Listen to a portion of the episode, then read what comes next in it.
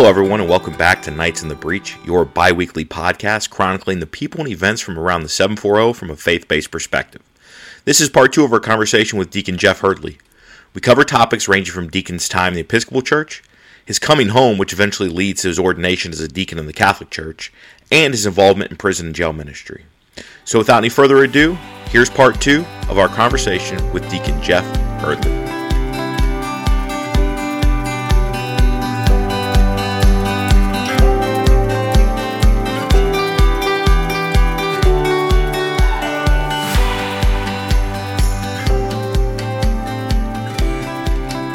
Welcome back, Deacon. Thanks for being with us again. Pleasure to be here.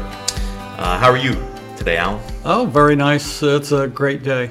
Awesome. Uh, so this is the beginning of part two of our episode with uh, Deacon Jeff Hurdley.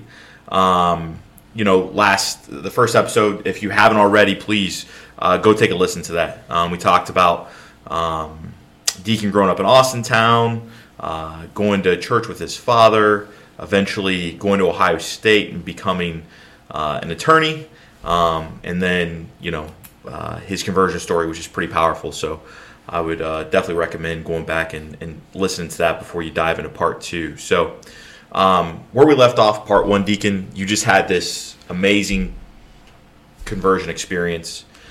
Um, you asked the Lord, you know, to give you kind of that sight for two weeks what happened after that? What happened with you and Chris? What happened with your family? She probably thinking, right. what happened to my husband? You know? Yeah. So the first thing that happened is I went from never really thinking about God to thinking about Him all the time. Uh, as I wake up every morning, the first thought that comes into my head is God. Uh, and Lord, I love you. Thank you so much for another day an opportunity, another opportunity to walk with you. Uh, and that was totally new. And I thought that that might fade. It never has. From that moment, uh, Good Friday, 1996, to this day, that has been constant. The other, yes? yes. I was going to say, so while this was going on, what's Chris saying to you? Like, where's my husband? Who is this guy? She's watching. Uh, she's watching and sh- she's seeing a real change. And um, that eventually led to her coming into the church. We talked last time that she was not baptized uh, and grew up in sort of an unchurched environment. And we're regularly going to church, and I'm becoming very involved in the church that we're at. Now, I did not go back to the Catholic Church because Chris was uncomfortable with that.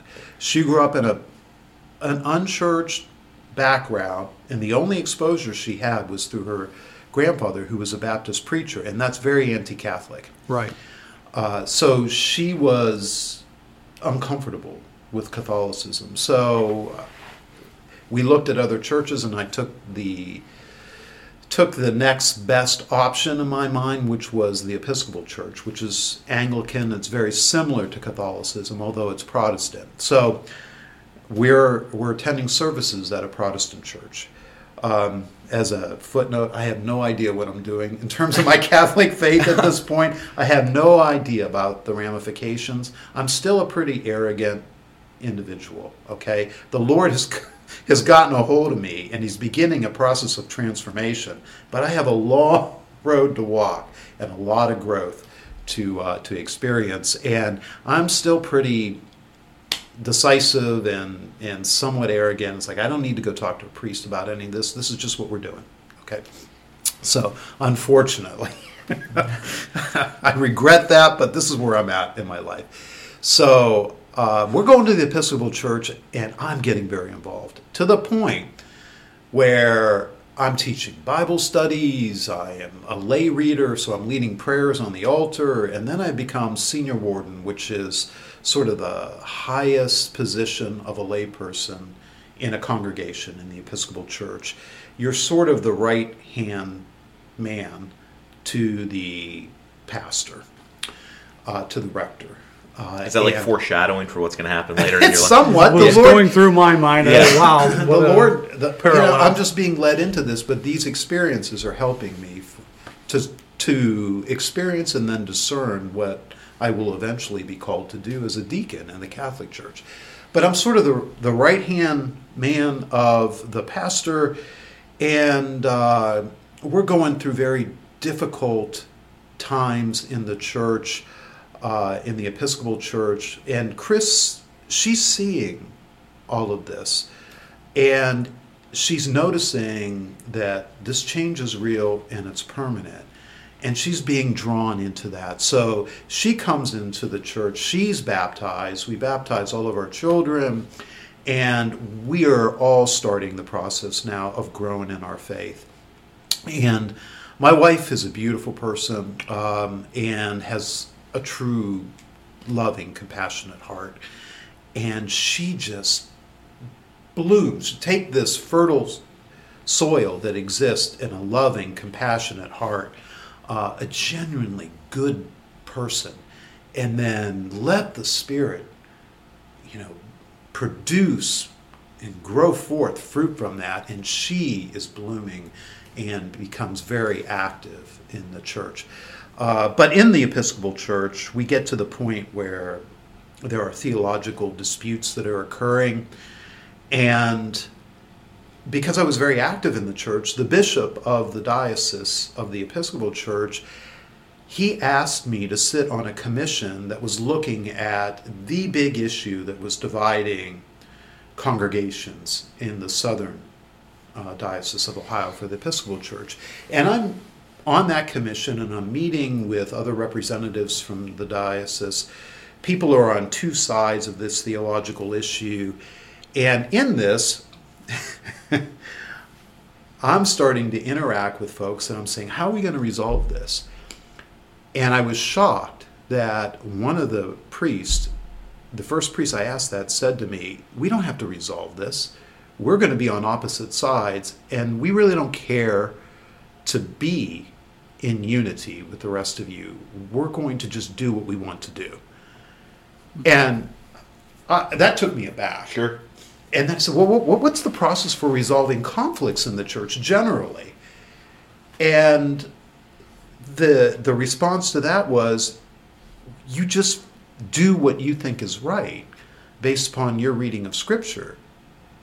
And my response to that was, well, we disagree. We disagree on this issue here about how we're interpreting Scripture. So who resolves that disagreement? And they said, nobody does. We just do what we want. And that, to realize that there is no model for resolving differences, okay, no set model, procedure for resolving differences. When I heard that, the thing that went in my mind was all right, you feel that your interpretation of Scripture is correct. How do you know it is? Does that information come from God or come from man? And how do you know it comes from God? How do you know that He has blessed you with the ability to discern His will as opposed to somebody else? How do you know that you're right? And it occurred to me, and I, I actually, I asked that question of this individual, and they basically said, I just do what I feel is right. Um, and I don't need, I don't need to have somebody like a pope tell me what to do. And that, when, when I heard that, it's like, oh, of course, the pope, the pope, the pope, Catholicism, there is a way to resolve disputes. Maybe God did want us to be Catholic. Maybe He gave us the ability to be unified and to resolve disputes. And that became very important to me, not just to resolve issues. And again, as an attorney, this in my professional career, that's what I'm all about now. Um, I went from litigating, fighting in litigation, to in house practice, which was negotiating, trying to resolve disputes, avoid litigation. So I'm all about conflict resolution. These things are very important to me. And now it's in a theological basis. And I realized that Catholicism has a way to resolve disputes. And the thing that struck me, besides the fact that there's a model that struck me as so important is that what I saw happening to people in dispute was they began to hate each other. They hated each other. They reviled each other. They called each other names. And we're supposed to be brothers and sisters in Christ. And we're red faced, pounding on the table, calling each other's names. And it occurred to me like this is incredibly dangerous for our spiritual well being. This can send us to hell. This can't be the way we live. And that began the process of coming back to the church for me. Um, we had Father Gideon, uh, Father Peter Gideon was pastor here at St. Mark. I had I had been to St. Mark before we left and went to the Episcopal Church, and I loved St. Mark. My first impression of it was, "Ooh, the Spirit's here. Spirit's here." My And- wife and I had the same exact feeling. Yeah. us. As soon as, as soon as we walked through that door, we knew, like we we had to be here for some reason. Yeah, Spirit's here. And the reason why is people were singing. They were singing. You know, I grew up going to church, the church down at the end of the church, or my father's church. And, you know, people are attending church every week, but not a lot of singing. It's going through the motions, right? Yeah. You know, I'm here because I'm supposed to be here. Right. And that's a trap I think we all tend to fall into at one time or another. It's easy to go. Through, yeah, just Oh, easy to go go through, through the motions and Right. And Yeah. people were friendly, and they came up, and that that was very unusual. I had not been to a Catholic church other than the Newman Center at the university, where at the end of the service somebody came up and said, "Hey, how are you? I'm such and such," which happened. Uh, it happened in the Episcopal Church when I went. My very first experience in the Episcopal Church, somebody came right up and said, "Hi, who are you?" You know, and but that happened at St. Mark too. Yep. So I went to St. Mark and uh, talked to Father Gideon, and um, he just listened to it and he said, "You know, I've never heard a story quite like this, and I'm going to have to think about your situation uh, before I give you some advice as to what you should do." And he did that.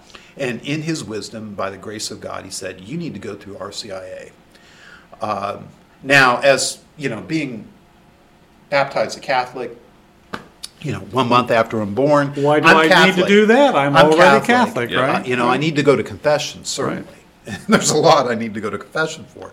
But the, the, his wisdom in saying you need to go to RCIA, there was, there was great wisdom in that uh, for a lot of reasons. One, it was very humbling to, because I was being dismissed. We came to communion time, and it's like, Jeff, get up, walk out of the church. You're not worthy to be, to me, now, not to other folks who are Father Pete did not say that to you. he did not say that to me. This is what's going on in my head. It's like, Jeff, you need to get out of the church. You're not worthy to, to come to the meal. That was humbling.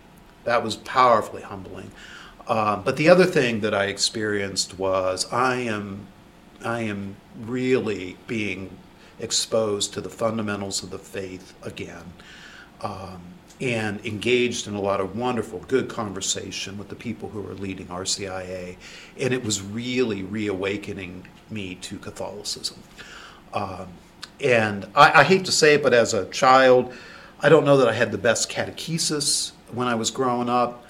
Um, I don't want to blame the church because, you know, I, I had good priests and they would preach the gospel. My ears were not open. Okay, I, I firmly believe that. My ears were not open. But I don't remember a real rigorous catechesis where the, the fundamentals of the faith were sort of laid, that those foundations were built up in our heads and in our hearts. So, this experience of RCIA really gave me that foundation again and, and just sort of awakened a lot of desire to become even more active. Uh, I started uh, doing kind of what I did in the Episcopal Church. I started leading a Bible study. Uh, I became active in other volunteer ministries in the church. And then I had people come up to me and say something I hadn't heard for before, which was, "Have you ever thought about being a deacon?" And I, you know, I hadn't, I hadn't um, thought about that in the Catholic context. Um, and what I did was I went on a sort of a retreat uh, one year. I went to a monastery and I started reflecting and praying. Monasteries are great places to Which go. one was was this deacon? Uh, you know, I can't. I've gone to two in my life. One is a Benedictine monastery, which was in the Cal, or I'm sorry, in the Anglican Church up in Michigan, up by Kalamazoo. St. Gregory's Abbey, great place. Um, Benedictine monks up there, and uh, just a wonderful place. Um, and then the other that I've gone to is the Catholic monastery down in uh, Kentucky. Gethsemani. Gethsemani, Know right. it well. Alan, Yes. do you have any ties to that? I have a cousin that's a, a monk Beautiful. there. You know, uh, Thomas Merton uh, was a uh, was a brother there at Gethsemani. It's got it, it, it's just a wonderful place. And uh, I'm at a monastery and I'm reflecting on these issues, and I began to feel a tug uh, to explore it further. That maybe the Lord is indeed calling me to this. An interesting little side note. Um, we had a family gathering. My cousin uh, was his 50th, I think, uh, birthday. So we went down last year, and I found out that there are actually more Protestants going in retreats than there are Catholics, which shocked me to my core. Yeah. There's a hunger there. I, I have experience of this. I think the Lord is leading people to be open to the richness of the faith in Catholicism. There is a hunger for lit- liturgy. There is a hunger for the Eucharist. And there is a hunger for these uh, traditions, these faith communities, monasteries, uh, covenant or uh, convents that have that have um, come into existence over the centuries. That type of place that is holy, that is quiet, that is beautiful, where you can shut out a very noisy, distracting world and just be present to the Lord. There's a hunger for that. I, I re- when I went down, I believe it was late November. Still, the weather was decent, and uh, I had joked with a bunch of the family members. Oh, they start their morning at 3 a.m. Yeah. And I thought, well, I think I'll go to the early uh, morning uh, rites. And at about 10 till the bell starts to go off. Yeah. And it's like pulling you. Oh, yeah. It, Oh. It's incredible. It is. You hear the bells, the chimes, and it's and it's so. It just very clear, crisp ring that goes over the hillsides. This is just- out into the in God's country. Yeah. And yes, it's just I, I don't you have to hear it for yeah. yourself It to just understand. draws you. It's like a holy call. It's like Right. come, come. Yep, and we can add a, a link to their website in the show notes, um, and we also have a link on our website.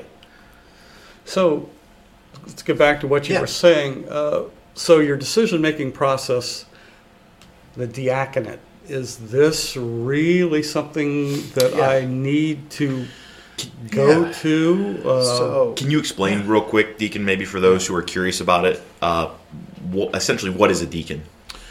So, uh, the order of deacons, it's a holy order, uh, in addition to uh, the priesthood um, and the episcopacy to bishops. Um, there are three orders hol- of holy orders in uh, Catholic tradition. There's the bishop, the priest, and the deacons. Uh, the foundation is laid in the scriptures for the diaconate, and deacons um, are not priests, they are ordained to a ministry of service.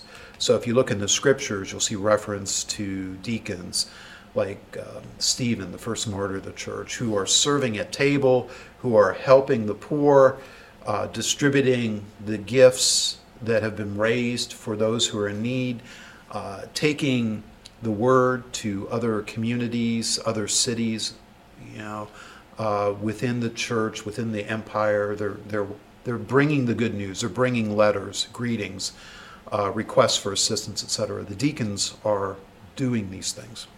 So it's a ministry of service. Uh, in the church during the Middle Ages, uh, there was uh, a huge problem that occurred with members of the diaconate who were abusing the authority of the order. So you have to you have to understand a little bit about try to put yourself back into life of the early church. There is no safety net. There is no social safety net. Okay, if you're living in the Roman Empire, you either make it or you don't. Okay, you're on your own. Uh, you may have some family, maybe some friends who are supporting you if you're sick or in need, but you're on your own. Well, the wonder of life in the church and in the body of Christ is that we're moved, we're called to help others who are in need. So people are raising money and they're helping others who are in need. And this was powerfully attractive to people in the in the early life of the church because here you have a group of people who are caring for each other. You know, see how these Christians love each other. They're caring for each other. Well, the deacons were administering the gifts. And as you can imagine, they're getting a lot of prominence. They're getting sort of power in the church uh, because they are actually helping. They're doing. They're the hands and feet who are out there helping those who are in need, and people really appreciate that. Okay, so they have influence. And during the Middle Ages, uh, with all the wealth that was being generated, they had deacons who abused that role. So there's an effort in the church to suppress the order, and it is suppressed until about uh, you know mid 20th century with Vatican II, where they bring back um, the order uh, in the sense that during after the suppression in the Middle Ages, the diaconate didn't go away as part of the living tradition of the church, but it became transitional. So there was a hierarchy of orders in the church. You began as a deacon, then you became a priest, and then a bishop. If uh, you know, if you're if God calls you to these uh, to these orders, so there are still deacons, but they're transitional. They're on their way to becoming priest. All right, and it stays that way until the mid 20th century, when during Vatican II, uh, the church, led by the Spirit, um, uh, gives uh, dioceses throughout the world the, the ability to, um, or provinces throughout the world, to have permanent deacons uh, who are not on a track to become priests. They are just deacons. They're ordained to the diaconate an order of service and they can be married. Okay? So, as a deacon, if you are already married and you become a deacon, you remain married. But if your wife predeceases you, you take vows to um, to remain celibate after your wife passes. Okay, if you are not married and you become a deacon, you must agree to remain celibate. Okay, so celibacy is still an aspect of the diaconate, but it's a little bit different for permanent deacons than it is for priests.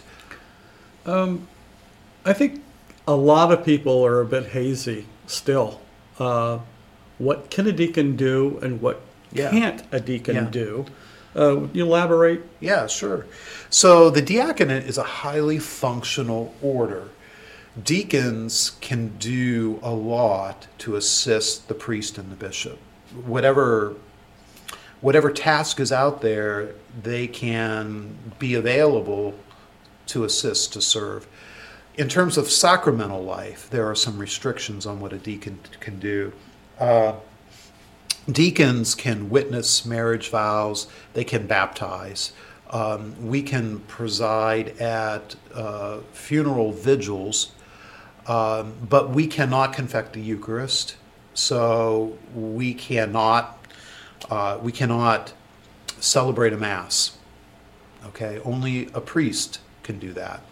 That's unique to that sacerdotal order. Um, deacons uh, or only a priest can anoint the sick, only a priest can hear confessions. These are things that in the scriptures, when the Lord Jesus um, gave us the gift of these sacraments, it was given to the presbyterate, okay, not to not to the diaconate. So um, in sacramental life, uh, anointing of the sick, um, confecting the Eucharist, and hearing confessions are reserved to the priesthood. But otherwise, deacons can assist with that, other elements of sacramental life. And you're doing all this without any pay or compensation. That is a very powerful volunteer. Uh, you're laying yourself out there at your own expense to help others. Yeah, so it is again an order of service. Uh, you're called to sort of exhibit Christ the servant. It's a service order. Uh, generally, deacons are, are not paid. If you, however, are um, like a full time individual working in a position in a diocese where somebody otherwise would be paid, a deacon may. He may receive funding. But, you know, just working as a um, sort of a part time deacon, uh, not in those types of positions, yeah, you're not going to be receiving funds, right? in terms of like the the process of becoming a deacon correct me if i'm wrong here but uh, it's a four year formation program that includes taking classes go ahead So for me, okay, so I had this this sense of perhaps I'm being called to the diaconate when I was at, at the monastery, and um, after I came back from that, excuse me, I uh, got in contact with the deacon administrator for the diocese of Columbus, and I asked about so how do I explore this further, and I was directed to enter into an inquiry period which for me was two years. So uh, that inquiry period involved me taking classes at the Josephinum that um, were sort of core core subject matter classes, such as church history, um, um, the fundamental theology, uh, and um, and in these core courses, what they're doing is evaluating the men who or who are experiencing a potential call, discerning that call. They're evaluating us to see if we have aptitude, we have gifts for what a deacon is called to do, and um, then as part of that process, we're required to work on a um, sort of a term paper. Uh, where we write something out, and then we have to give a presentation on our on our work, our research. you excelled at that i'm assuming Well, I, uh, yeah, I love, I love this. I love research. I love uh, uh, presentations. So, but what they're doing with that is is looking to see whether or not you can preach, because one of the things that deacons can do uh, is at the at the request of the pastor, they can preach. Um, during Sunday masses too, Lord's Day masses, they can preach. Uh, so they're looking to see can you do that? And that inquiry period for me was two years. Uh, then there is um, a decision that the bishop makes to invite men into the for- formal formation program, which for me was four years. Um, and then you are you're regularly taking courses at the Josephinum. You're doing a lot of writing. You're practicing homiletics. You're practicing giving homilies. Uh, and um, for me, it, it was a wonderful experience. I love the Josephinum. First of all, it's fun. It it was fun attending courses at the Josephinum. It's a great place, and we're meeting with the other uh, the other men who are discerning a call and you become very close to them. They're your class, uh, and I, I love my brothers uh, that we went through formation with. Um, value their friendship, and um, you know you, you become close, uh, and it, it's just a really good experience. Uh, and one of the final things is you and chris had to go through a psychological Yes, evaluation yes. is that true yes, yes. So and you passed which is good it seems like you both passed Thank God. congratulations on that we passed. I'm not crazy. so, uh, although, so you go through a psychological interview, both if you're married Uh, your wife has to go through one too. And um, they ask about things like, Have you had any experiences of the Lord? And I obviously did. And there were others that I've had that we haven't talked about. And I shared all of these with them. And uh, they evaluate, it's like, okay, uh, you know, they just take a look at that. They listen to that. And um, I, I, I, just will share uh, as I as I was sharing these experiences with the with the person who was interviewing me, I went through the first one, which I shared. He's like, "Wow, okay," and then I went through the second one. He's like, "Okay," and I said, "He goes, anything else?" And I said, "Well, yes." he's like, and he's like looking at. It. I could read read his body language, although he's trying to be very neutral. It's like he's like, this is not going well.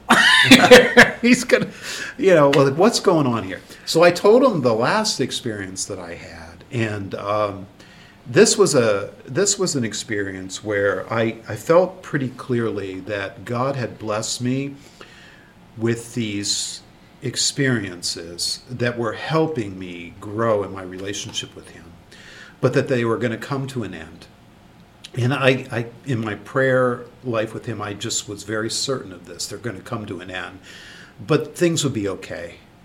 Uh, and I asked the Father, "Can I have one more experience of you, like I have experienced?" And He did. He gave that to me. And see, I'm starting to tear up just thinking about it. Uh, when I was telling this individual who was interviewing me this experience, I said it was like the Lord gave me a hug, and the Father gave me a hug, and that was beautiful. It was beautiful, and that was the last that last time I had an experience like that. Um, but God the Father is so good, and we are His children, and He loves us so deeply.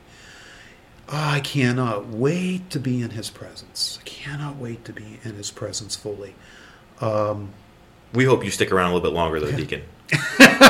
we enjoy having you around. I, I do have one other question. And yeah. with the priest shortage, and I can't imagine in recent years without the deaconate, deacons uh, being there to take that workload uh, from an already overworked priesthood. Do you think the church is going to kind of reevaluate the diaconate yet again and and give you more things to do, or Oh, maybe bring know. more deacons, or you know, a push to bring. You know, um, y- you would think that deacons would think a lot about that, um, and, and maybe maybe some of my brothers do. I I don't actually. I, I've come to the point.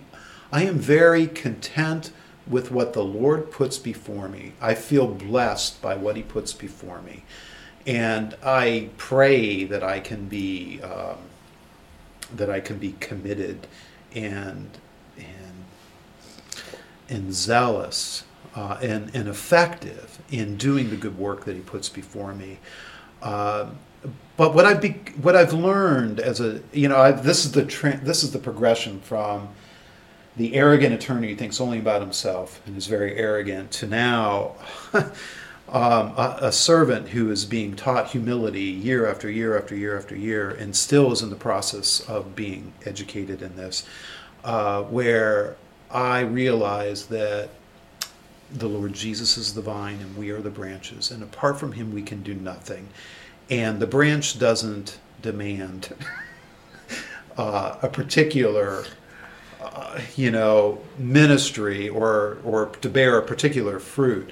The Lord is sovereign. The Lord is in charge, and He is a good and loving God, and He His wisdom is infinite, and I just trust Him, and I am content with what is before me, and I also have begun to realize that the functions of a deacon are generally what people think about when they think about deacons. What can you do? And we've talked about that, which is that's a very reasonable. What can you do versus what a priest does? How do we, you know, how do you know the difference? But I think that the thing that I am becoming more and more aware of is that with regard to relationship with the presbyterate, a deacon is called to be a dependable brother in Christ, somebody that you can go to and depend on. It's like, I need help. Can you do this? Yes, Father, I will do that for you, and I will do it for you. Um, when the priest is having a bad day, you know, because they do, they have bad days. Priests are Uh, people too. They're people For the record, yeah. And you see, too. you see when uh, a priest may be heading for a lot of stress that you can, Right. Father, Yeah. what what can I do for you? Well, yeah, it's like just to be somebody who is available for them to bounce ideas off of, who's available to listen, who's available to give advice if they want advice, but who's available really just to be a friend. Uh, that, I think, is the original diaconate, the first century diaconate. And I think that that is where the Lord is leading the diaconate in the future is that we need to be brothers in Christ, true helpers to the presbyterate, um, true helpers to the faithful, um, to have our feet both on the altar as well as in the pews, and to be open and available um, to to be in relationship with people, to be engaged with people. Uh, that I think is where where the Lord is taking us. Yeah. Now, whether or not he, new work comes our way, it will in in the in the wisdom of God, and we just we just go forward with what is put before us. But I have to say, even what you were just saying, I mean, you're taking a lot of pressure, stress off of an over Hopefully, already overworked Hopefully. priesthood. Yeah. Hopefully. Sure. I, I mean, I don't think anyone out there isn't seeing that, even on, at Mass on Sundays. Yeah. Yeah, I agree. Um, so, Deacon, you had this conversion experience back in 1996. Um, you said, you know, in part one that you got down prostrate on the floor and asked Jesus to help you find the Father. Um, Jesus came through in a, a big, big way. And that leads us to November 7th of 2020 when you're actually ordained a deacon. Yeah. And again, you find yourself prostrate on the floor. Yeah, yeah, that was a incredible day, uh, incredible day. Uh, there, it is powerful, uh, and we do this, um, you know, at times throughout the year in our liturgies where the, the priest and the deacon are prostrate before the Lord uh, in the tabernacle, and um, it is it is powerfully reaffirming that we are called to surrender uh, and to, to be available to the Lord. I I think um, today's gospel uh, in Matthew 16, where Jesus said to his disciples, Whoever wishes to come after me must deny himself, take up his cross, and follow me. Whoever Yeah. wishes to save his life will lose it. Whoever loses his life for my sake will find it. Right. And when we're laying on the floor, too, you're in a cross position because your arms are out. So you are surrendering to the Lord, but you are also um, sort of in a position that reminds you that we walk the way of the cross, um, which is um, a life of service, which involves sacrifice that is voluntary, as well as sometimes suffering that comes from the outside that um, that we are called to rejoice in um, and to live in in a way that is transformative, not just for us as individuals, because suffering that is born in faith makes us stronger, but it also is encouraging to those around us. But also, it has the potential to be redemptive in that we join our suffering to the Lord Jesus. Uh, because we're part of his body, right? We're participating in the life of Christ. Jesus is still saving the world. We are his hands and feet, and he is still being persecuted. He is still suffering through his children who are members of his body. And when we realize that, that we are part of the body, and then we join, as a child, we join our suffering to the Lord's. And then out of faith, we lift our prayers to the Father as He did to pray for others, including our enemies. Those are powerful prayers. Those prayers are redemptive. Um, and I think it's what Paul mentioned, or what he was thinking about when he mentioned being co laborers in the redemption of the world. Uh, and that is through these powerful prayers. So when you're laying there, um, all these, all these, it's powerfully symbolic of, of all of these things. And so, uh, and again, uh, if you look at the links in the show notes, you'll be able to go check out a Catholic Times article that actually has a picture of you um, doing that. So uh, go and check that out. Um, did you realize, you know, the Lord called you to be a deacon? You said yes. Did you realize how many crosses you would bear? Maybe this one in particular of the real presence, real future. No, uh, no. Uh, it's always it's always new. As I said, the de- diaconate is a very functional order. Right. There's lots of things you might be called to do. Uh, the real presence process, um, you know, as we heard about it, and that the focus was on evangelization and drawing near to the Lord in the Eucharist. Very excited about that. Uh, and one of the things that we tried to do, uh, I remember uh, during the pandemic, you know, the real presence process is starting to get going. And as a staff, we came together and we're with Father Pete and we're talking about how do we respond to this. And in prayer, one of the things that we thought would be appropriate as a first step would be to build an adoration chapel where we could draw near to the Lord in his glorified body in the Eucharist uh, and lift up prayers for the extension and upbuilding of the church. So we started the process of putting together the Adoration Chapel. And uh, that was something that I was tasked to, um, to play an active role in.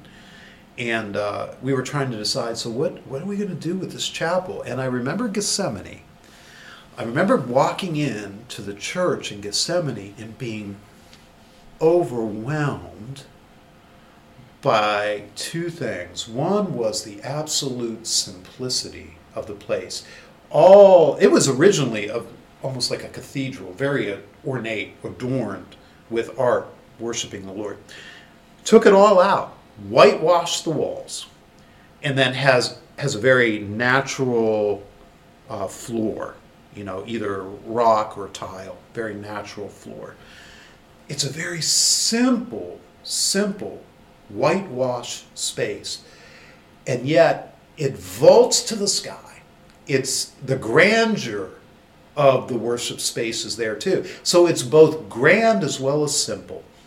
And I thought, you know, if we're going to put in an adoration chapel here, we're going to have to. Um, you also had budget constraints. We have budget due, constraints due to the process of. We have budget constraints. Yeah. So what can we do here? And we thought, well, as a transition, uh, what we'll do, what we'll do is take everything out of the space. We'll whitewash the walls, and then we'll just bring in a couple of chairs. And we have people come up to us and say, "This was the most intense adoration experience I've had because there are no distractions. There's just the Lord." It's wonderful. You know, please don't change it. well, that was good and it is wonderful, but uh, we, we wanted to do something more, and we're trying to decide, well, what can we do more?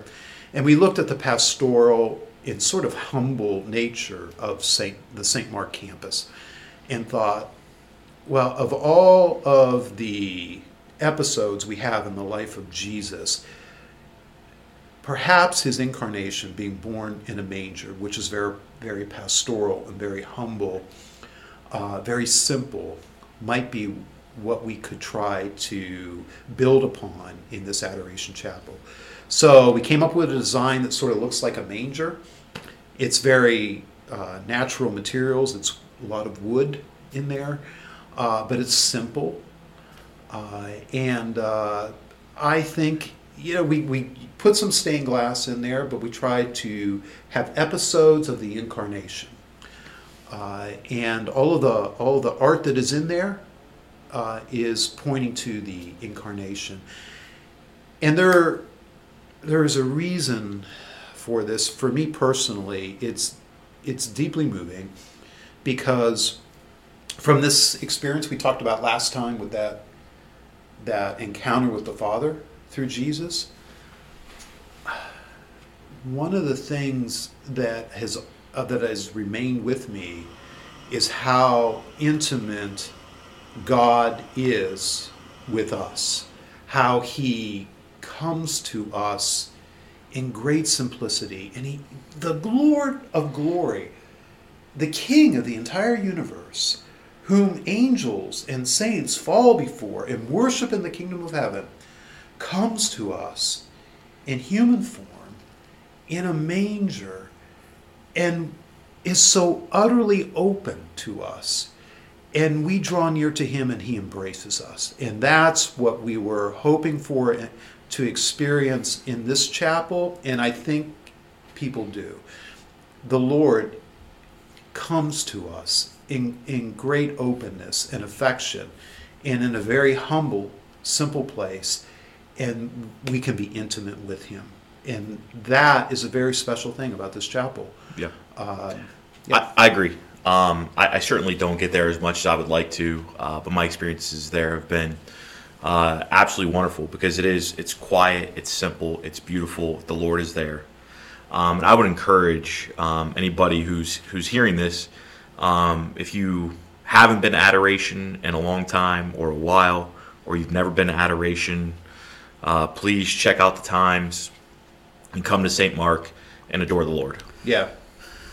And if you're the only person there, give thanks to God because you have one-on-one time. That's right. With Personal. the Lord Jesus and the Father and the Holy Spirit, and yeah, so Yeah, that's beautiful. Have has there been any surprises since you've become a deacon? Like I did not see that coming, or I kind of knew where I was going, but then wow, this Uh, yeah.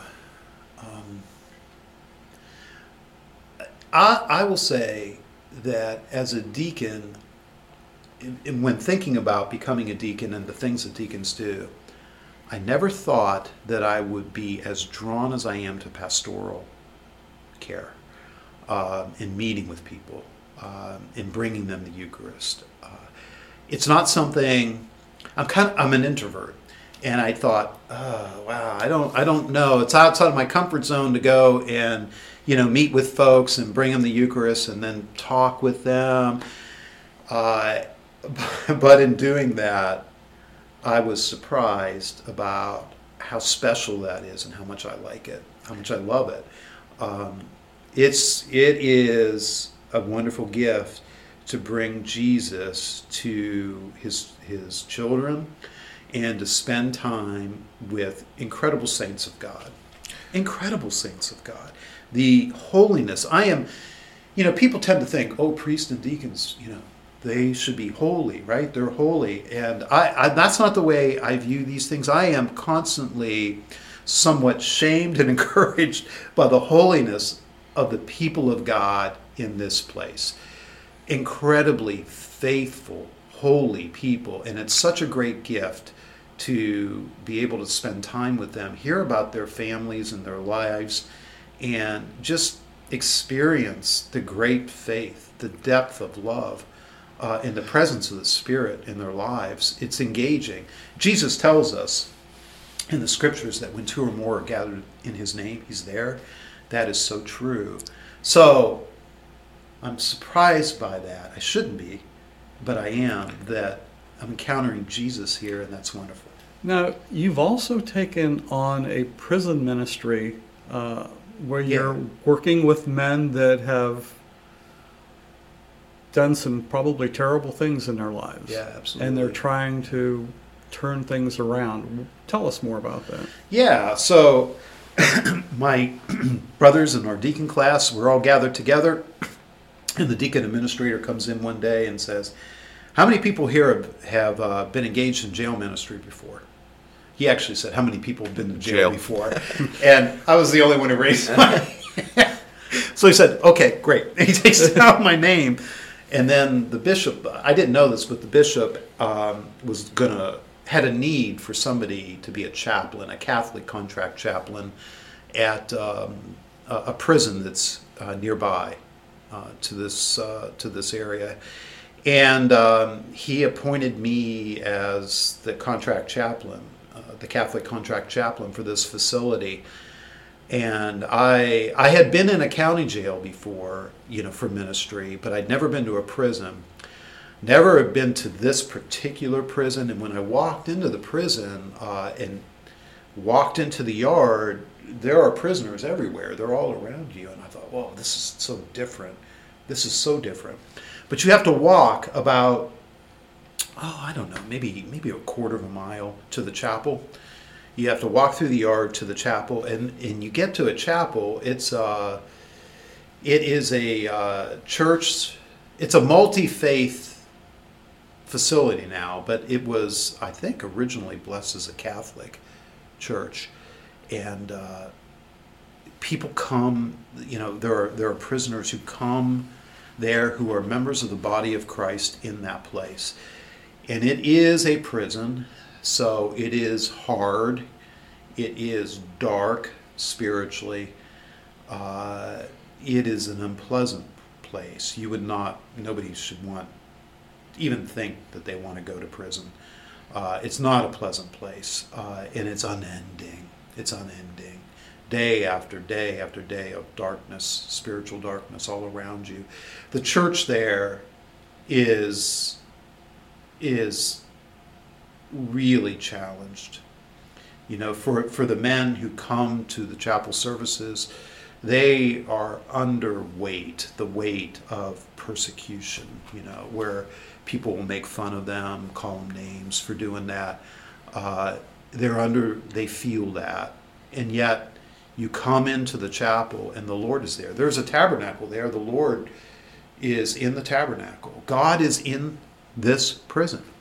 The source of all light, love, and life in the universe is in that prison. Uh, and it's a great gift for them to be able to come into that chapel and be with the Lord. Uh, and it's a great gift for me to be somebody who is called to come in and uh, you know participate in those religious services that take place there. I think um, maybe talk a little bit how the the jail ministry differs from the prison ministry, right? Yeah. So I, I've been uh, to to jail ministry with you several times, um, and you said something that that really struck me, just in terms of, you know, th- these folks in jail, they don't really know where they're going to end up or for how long or whatever the case may be.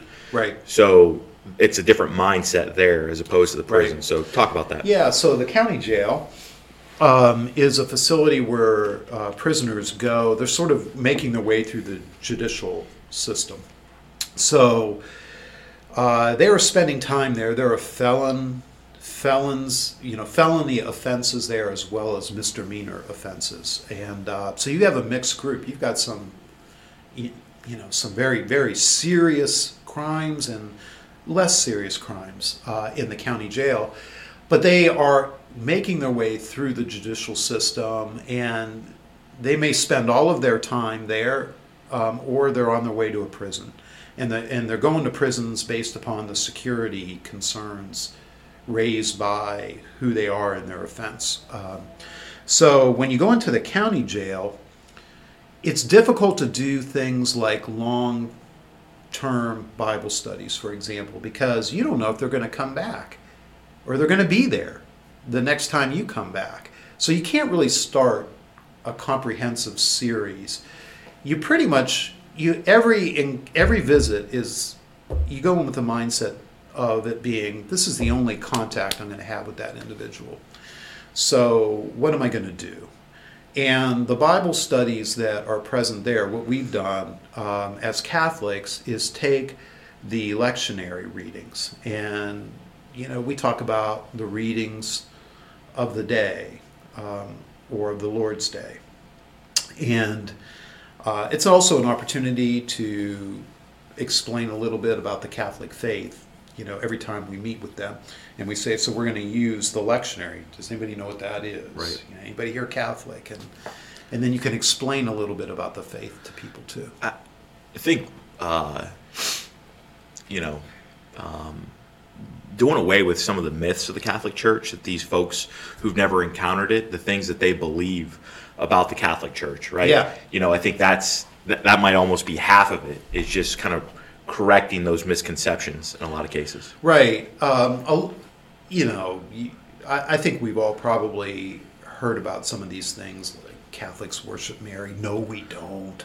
You know, or uh, Catholics just engage in empty rituals. No, we don't. You know, but they're they they don't understand the Eucharist. Um, they really don't. Uh, a lot of people have lost the notion of Jesus being really, truly, substantially present in the Eucharist. Uh, they have no idea about that. A lot of uh, people who aren't Catholics think that Catholics are worshiping just a piece of bread. Uh, and it's like, no, no. And if you would give me the opportunity to share with you the scriptural passages in the Old Testament as well as New that support the Eucharist, I think you'd be amazed about what God has done through salvation history, through the Bible, to lay the foundation for the greatest gift that He's given us, which is the gift of Himself in the Eucharist, to be intimately connected in communion with Him through this gift. Um, I think they'd be surprised. Yeah. So. Absolutely. Um, Deacon, I know we've we've covered a lot of ground in uh, these these two parts. Um, was there anything else that, that you wanted to bring up or talk about? Yeah, I, I would like to address the issue of the merger, and uh, we started off talking about that last time. And I do believe that people uh, were shaken by that a little bit um, and perhaps saddened by it. But I, what I would encourage people to do is to trust in the goodness of God. We all are drawn to the Lord. We're familiar with the places where we have worshiped Him, and it's like coming home again. It's very much coming home, coming to our spiritual home. And the thought of having to leave this home, this place that we are very comfortable in, or have it changed in some way, is deeply unsettling to people, and I completely understand that. But the Lord, throughout our lives, challenges us by moving us outside of our comfort zones. And we are continually called to walk by faith. Because when we're outside of our comfort zone, then we reach out to Him and say, Lord, help me. Help me. Um, help me get through this. Help me to understand this. What do you want me to do? You know, He calls us to walk by faith, and He is good and he purposes good for us. So remain hopeful, remain faithful, remain open to the work of God because there are deeper, bigger things going on in our lives than just simply the physical place that we come to to worship. There are lives that are being called to God there are lives that are being transformed by God, and there are people that He wants to reach that we are going to be called to go out and be instruments of accomplishing that, that are so much greater and, and of infinite importance than some of these other things that we tend to think about. So remain hopeful, remain faithful, trust in the goodness of God, and be the church. Be available to serve. He calls us to follow him, to follow him. Wow, really, really well said, Deacon. Uh, thank you so much for that. Thank you for your time. Um, we really appreciate it. I know I can speak for the St. Mark community, and, and I'm sure St. Mary as well, that we appreciate everything you do, the crosses that you. you. carry for us every single day. Uh, and we're really blessed to have you uh, as a part of our, our parish family. So, Absolutely. So thank you for that. Well, thank you both, too. Yep. Deacon, will you please close us in prayer? Yes. In the name of the Father, Son, Holy Spirit, Amen. amen. May the Lord bless you and keep you. May the Lord make his face to shine upon you. make you to know the great love He has for you, call you as His own now and forever. And may He bless you in the name of the Father, and the Son, and the Holy Spirit. Thank you, Deacon.